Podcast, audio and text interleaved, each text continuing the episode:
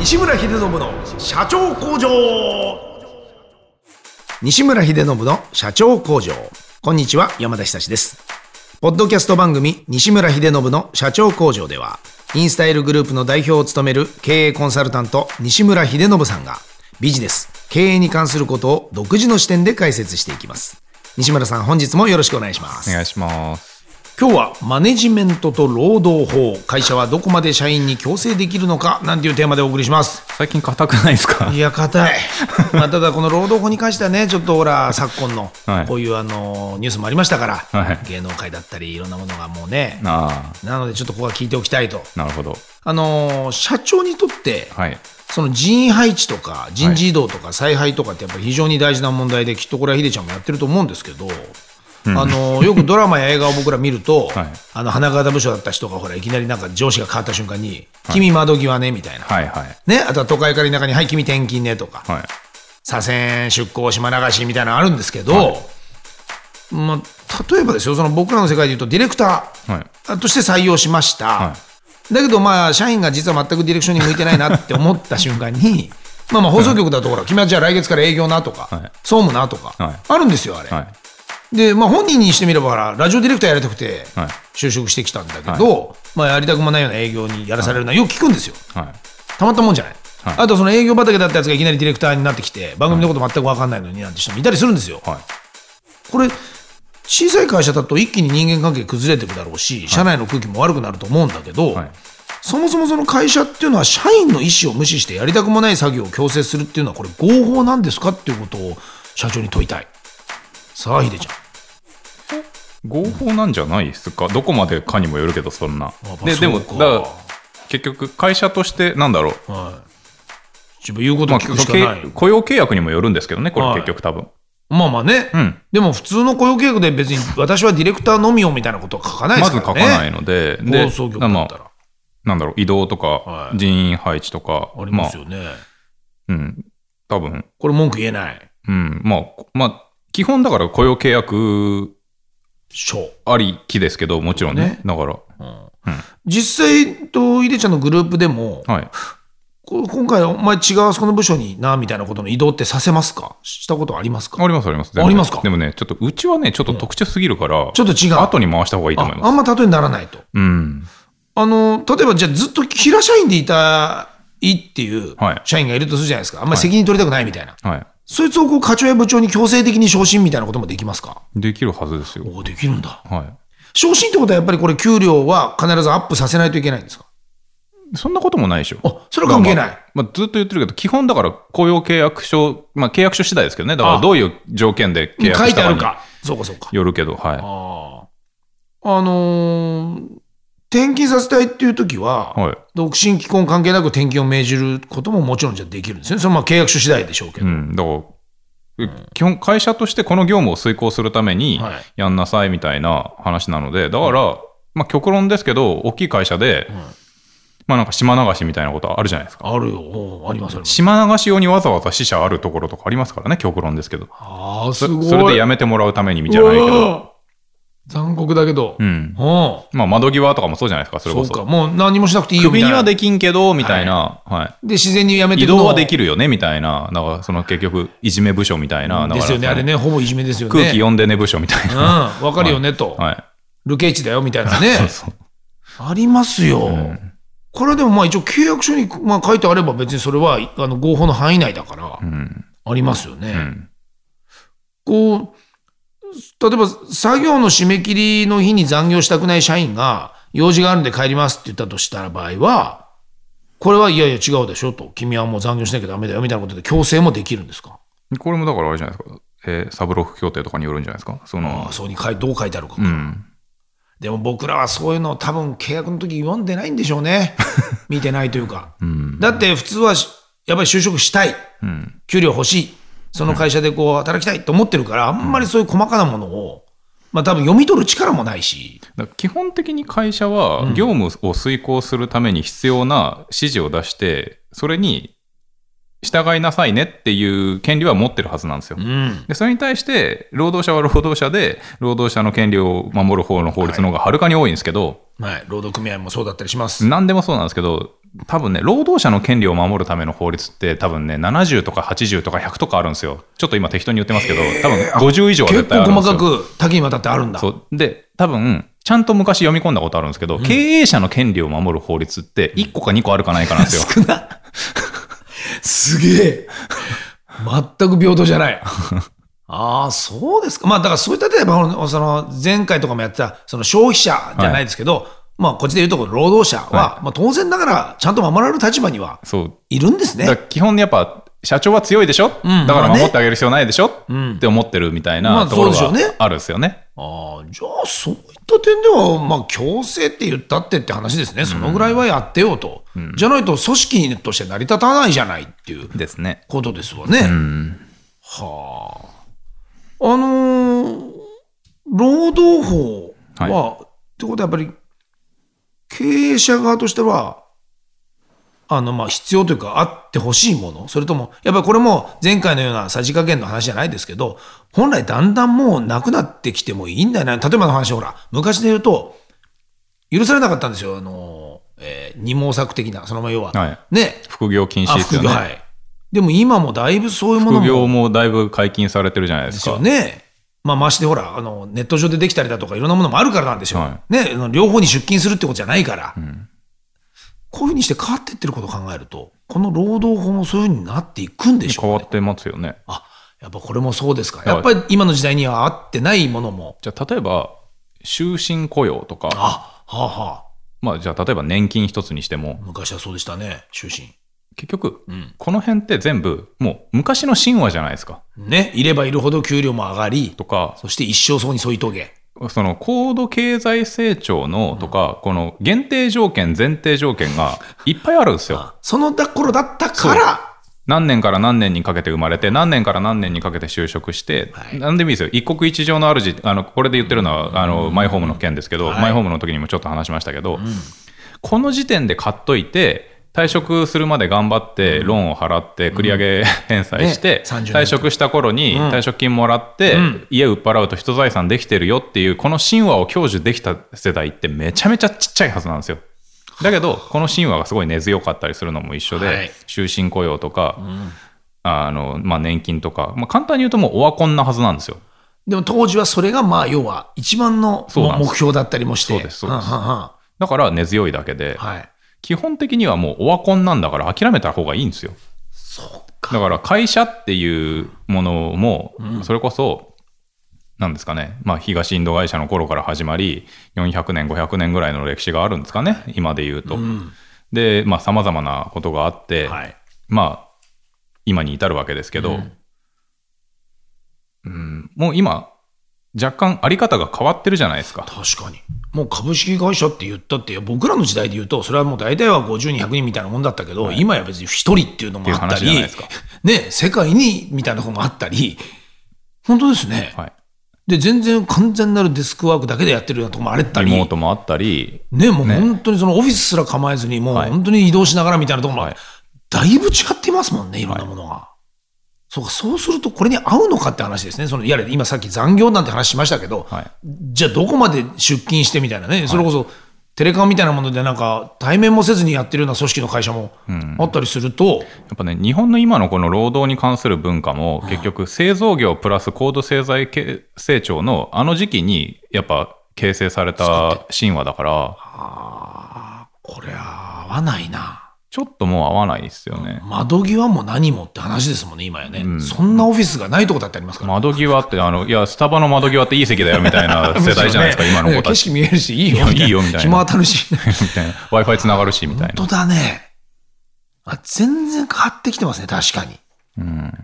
で、もっと言うと、例えばさっきのディレクターの話で言って、はい。いや、向いてないから営業やりなさいなんて言われたら、いや、別にだったらフリーになってディレクターの仕事いっぱいあるんでみたいなことにもなったらなったな。りかねないし、これをこ強制できるかどうかすらも、果たしてと。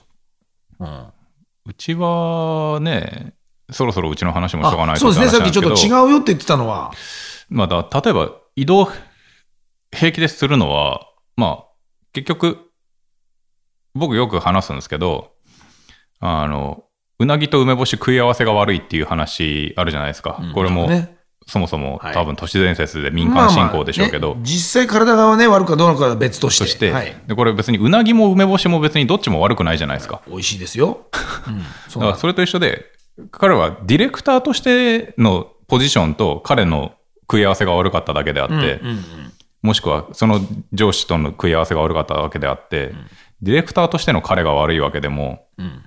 もしくは彼が悪いわけでも、ディレクターというポジションが悪いわけでもないよねみたいな思うときに、うんまあじゃあ営営業だったらいいかもねとか、はい、なんかこいつとだったらいいかもねとか、食い合わせの問題だから、ありえますもん組みね合わせの問題だから。っちょっと変えてあげたらもしかしたら。ていううんのもあるから、はい。別に僕は全然移動とかうん。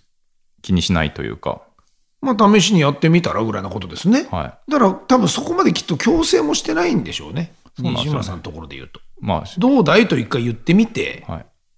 まあ、反応がそんなに悪ければ多分きっとその人はやめていくのか。そうなんですよね。別に、まあ。なんか、よく、だからなんですかね、あの、ずっとひたすら会社の悪口言ってる、ね、あの、不適されてる。飲み会とかあるじゃないですか。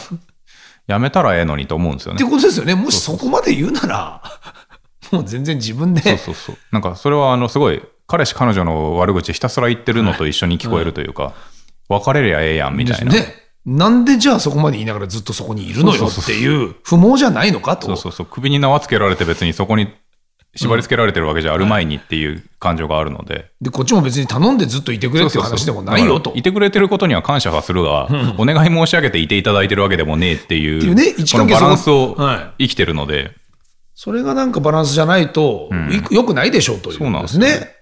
だからなんかこの労働法みたいなものにこう変に鎖みたいに縛られてそこにいても、お互いにとって、そうなんですよね。だからもう、だから労働法も、経業法も、独禁法も、なんか全部根源的には思ってることは一緒で僕はこの法律に関して。だからまあおせっかいにというか、そんなことで縛らなくても、今、もう縛れなくなってるから、はい。そんなもので縛られたところで、なんか、なんつうんですかね、だから例えば労働法で縛って社員をマネジメントしてるのって、なんか結婚したからっていう法律で一生懸命縛って、なんか結婚したから意地でもあと40年間、50年間、なんかうん。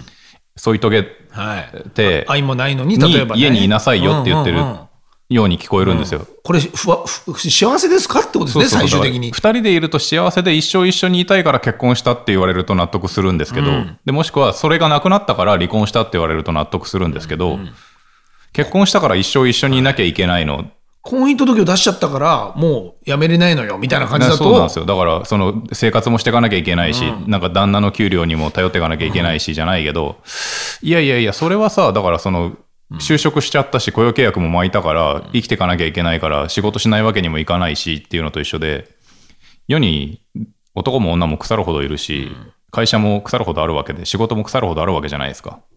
自分の選択だと思うんですよねやっぱ。ね、なんか、この法律って今だからそういう感覚な気がしますね。うん。あの、もしこのことによってそれが、あまあ、枷になってるんだったらやめた方がよくて、うん。これがこう、いい関係性のもとに、なんかね、指針としてお互いがそれを享受してるなら、うん。この法律をうまく使えばいいだけでっていうふうにいないと、っうん。てことですね。そうなんですよ。ああ、いや、確かにそうだ。なんか、今回のあの吉本のニュースとかもそうですけど、やっぱりそういうふうになっちゃったから、結果的に荒探しで今、言い合ってますけど、そもそものなんかその信頼関係だとか、そのお互いがどういう利害で一緒にもともといたのかと、そのパートナーシップですからね、あれって多分。が、そのバランスが悪くなければ、あそこまでこじれなかったんだと思うんですよね。だって別によそが言うことじゃないと思うんですよね、なんか。ですね。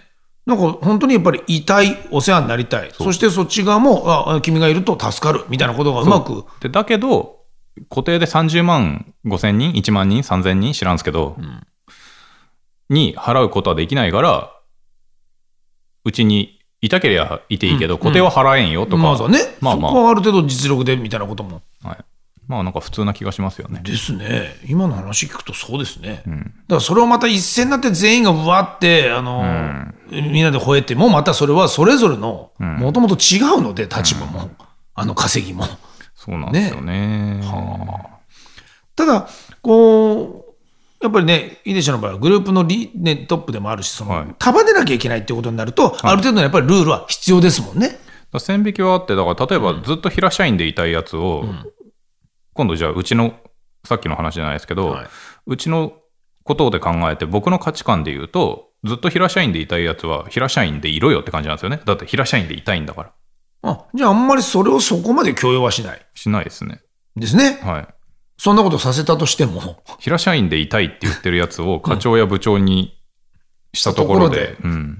結果何もそんないい方向にはいかないだろうっていうことですね。そうなんですよね。むしろその野心か野心があって、そういうものをどんどんしたいんだっていう、うん。まあ前向きなアピールをしてるやつがいたとしたら、あもしかしたら時期尚早かもしれないけど、じゃあ一回押し上げてみようかみたいなことはあるかもしれないですよね。うん。で、上げた上でまたそれが、その素質、資質がなければ、もう一回下がることもあるかもしれないし、ってことですよねっていうの。がまあ僕のスタイルなんで、ん。まあ別に今更なって感じですよね、これに関しては。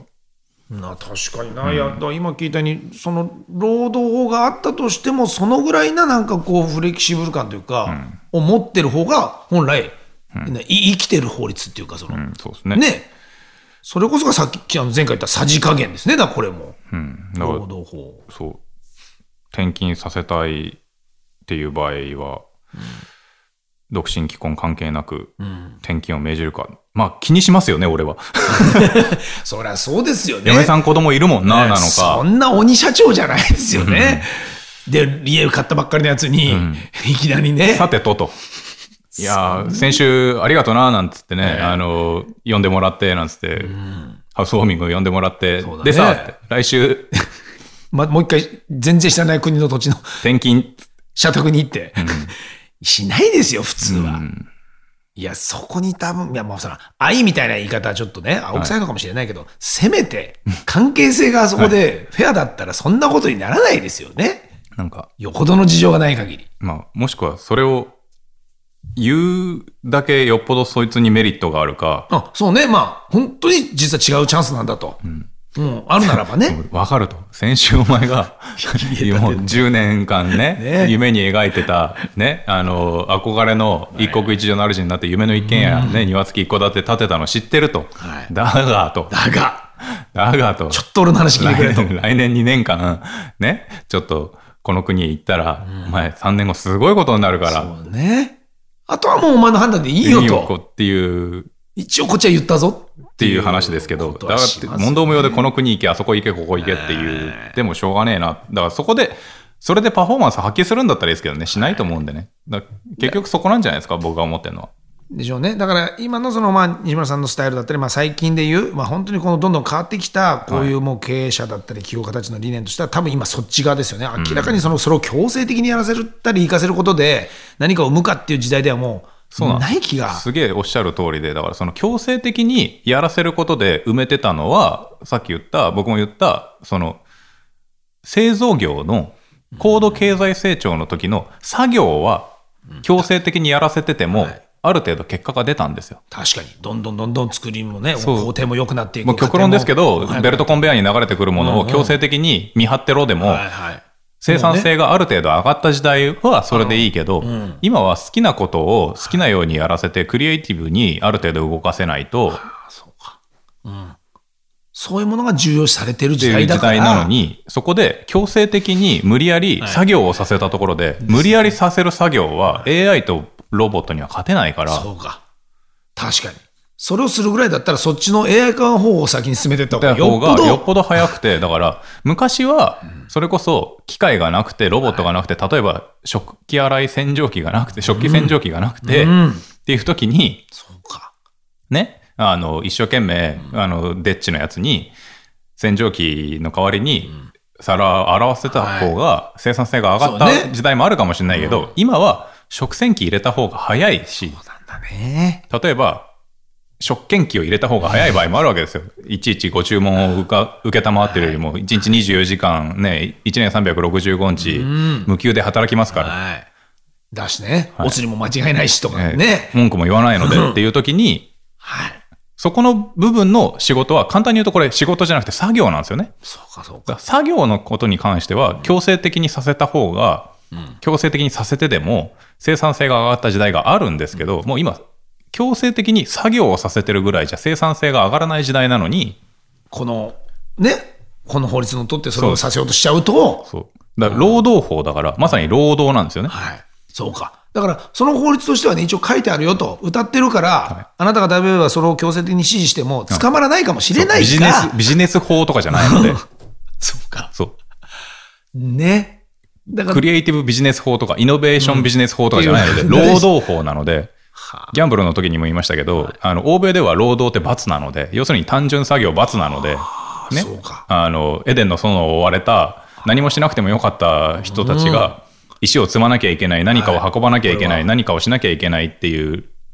シール、シール法なんだな、どちらかというと。変な話、だからそれが労働なので、乱暴な話ですけど、黒のローだもん、これ。うん。まあ残念ながらね。ね。だからそれを今、だからオワコンって言ったんですけど、はい今のご時世にん、それをフルパワーで強制して、あなたはいいた行きたくもないところで、やりたくもない仕事をやりなさいって言える権利があるんですか、社長にって言ったら、法律的に見たら、ああるようには作れるよと、んで。それで結果が出るとは俺は思えないけどねって思ってるってことです。いやー、わかりました。ですね。はい。だから、法律に書いてあるよ。いや、だから別に大丈夫だよ、そこはね、はいと。だけどさ、と。そう、だから、あの、結婚したら浮気しちゃいけないって書いてあるんですよね。書いてあるじゃないですか。書いてはあるよ不貞行為は禁止されてるんですよね、と。書いてある。だから、ってことは、この人は私と結婚したってことだから、私のことをずっと愛してくれるってことですよねって言ってるように聞こえるって感じです。ね極論。そこにもう心なかったら、それ、落ち着いてやって話表記上あるけど、あんたたちもう冷え切ってますねってなっちまうでしょって。そうそうで、冷え切った関係性のそのパートナーと会社でもし例えば仕事をするとなったら、それ楽しいですかって話になるし。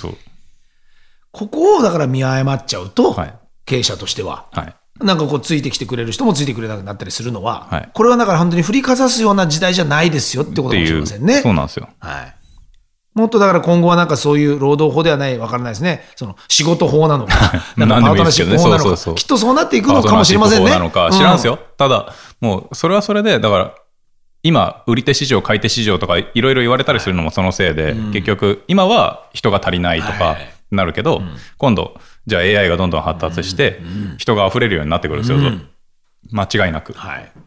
そしたら今度また買い手市場って言われるようになって、うんそうするとまた今度は社長が調子に乗り始めるんですよ。なるほど。もその、う、栄枯水星世の習いじゃないですか。うんね常にその、僕が生きてるね、たかたか38、9年の中でも、ね、起きて今までの中でも、何回か売り手市場だって言われたり、就職氷河期だって言われたり、ねね買い手市場だって言われたり、売り手市場だって言われたり、何回かこの波は見てきてるんで、ね。うんでこの後明らかに来るのは AI とかロボットがもっと発達して、ね、ほとんどの作業をはい。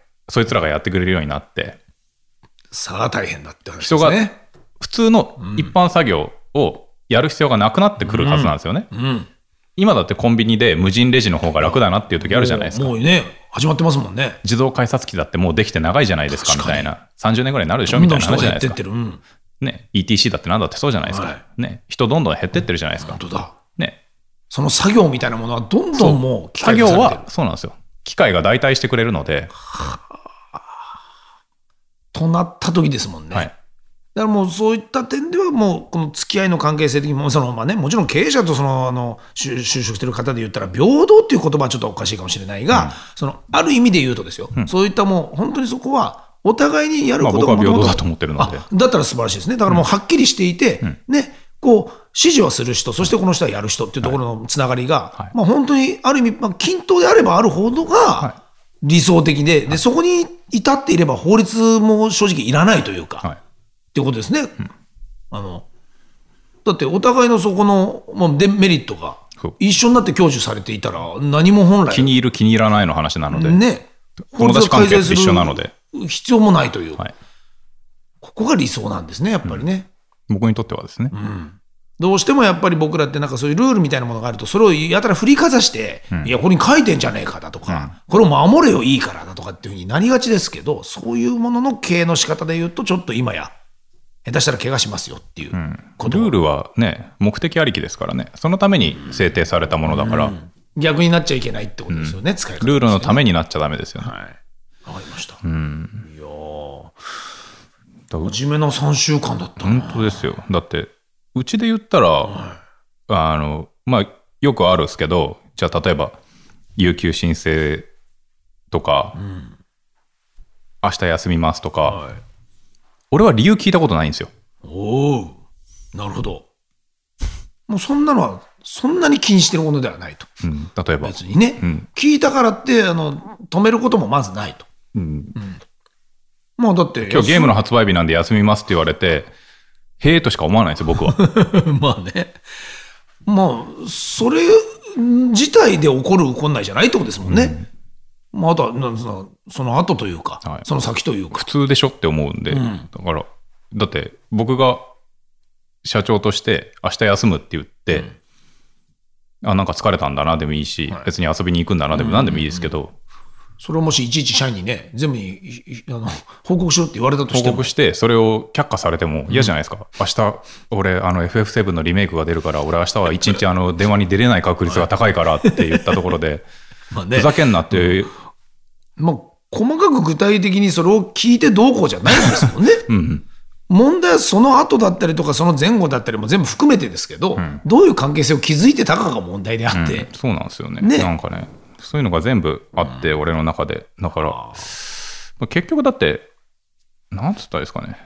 もう、俺が死んだって別に会社ってもう回るから、誰が休んだって、誰が仕事しなくたって、別に会社って回るっすよ。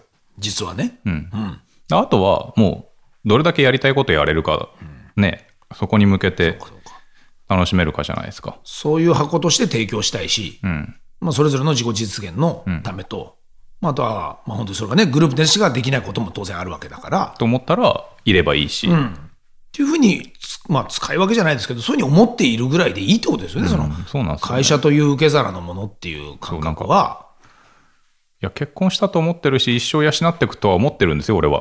入ってくれた以上はね。うん。だけど、一生いなきゃいけないわけでも、はい。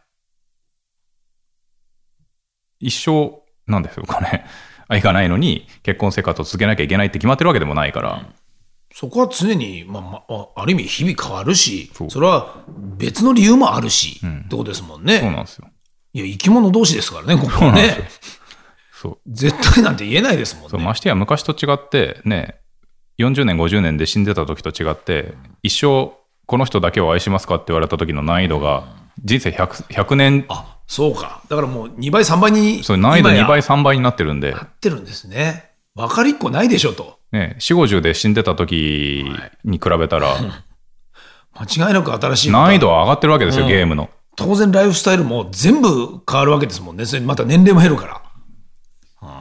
あの可愛い子ちゃんがあんなね、97歳のババアになるとは思ってなかった時でも、いや、確かにね。そうだ。4、50の美魔女だった時に、ね、一生愛しますって言えたかもしれないけど、97のババアになる時まで一生この人だけを愛しますとは思ってなかったんだよっていう人だっているはずなんですよ。いますよ。逆だってありますよ、きっと。はいもちろん昔も、今後はだから40歳差、50歳差みたいな人の恋愛だってあるのかもしれないんですよ。そうね。だって今だってちょっとありますからね。ね、もう、すごいところまでスタイルテレビ見てるとね、なんかたまにすごい、ね、孫ぐらい年が離れた人とね、結婚してたりするじゃないですか。ちょっと前まではありえなかったことでも、そうそう。ここまで起きてるわけだから。うん。ああ、いや、なんかね、法律っていうものに対しての考え方が僕の中では少し変わりましたね。うんこれを別にただ丸暗記して、そのままそれをあの思考せよっていうことではなくて、もうあくまでも本当にそういった点では、なんかそのオワコン時代じゃないですか。そうなんですよ。あの頃に作ったものであるから、そうなんです。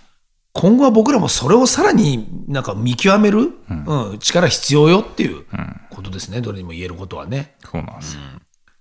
そんなことより結果的には人と人のそのまあハートだったりだとか、そういうことがまずメインですからね。そうなんですよね。いや、わかります。よくあの夫婦喧嘩で調停とか裁判になったりするとよくそういう話してますもんね。そのそもそも勝手に付き合って一緒になったのにどうして別れる時に第三者が必要なのかねと。変な生き物だねってよくね本当であればよかった、俺別れる時第三者必要なくて。まさか僕はそのお話を引き出したくてそれを言ったんじゃないけどね ええ。びっくりしたわ。とんだカミングアウト聞いちゃった。でもすげえわ。円満が一番だよ。円満。はいそうそうそう。本当にそうじゃなくちゃね。たまに会うんですか？会いますよ。仲いい仲いいっすよ。何の話してんの？いやいや、今日はこの辺にしたいときたいと思います。マネジメントと労働者。なるほど面白かったな。西村秀信の社長工場。毎週1000万投資と題しまして情熱を持った起業家へエンジェル投資も行っております。詳細は第7回と第8回の放送をお聞きください。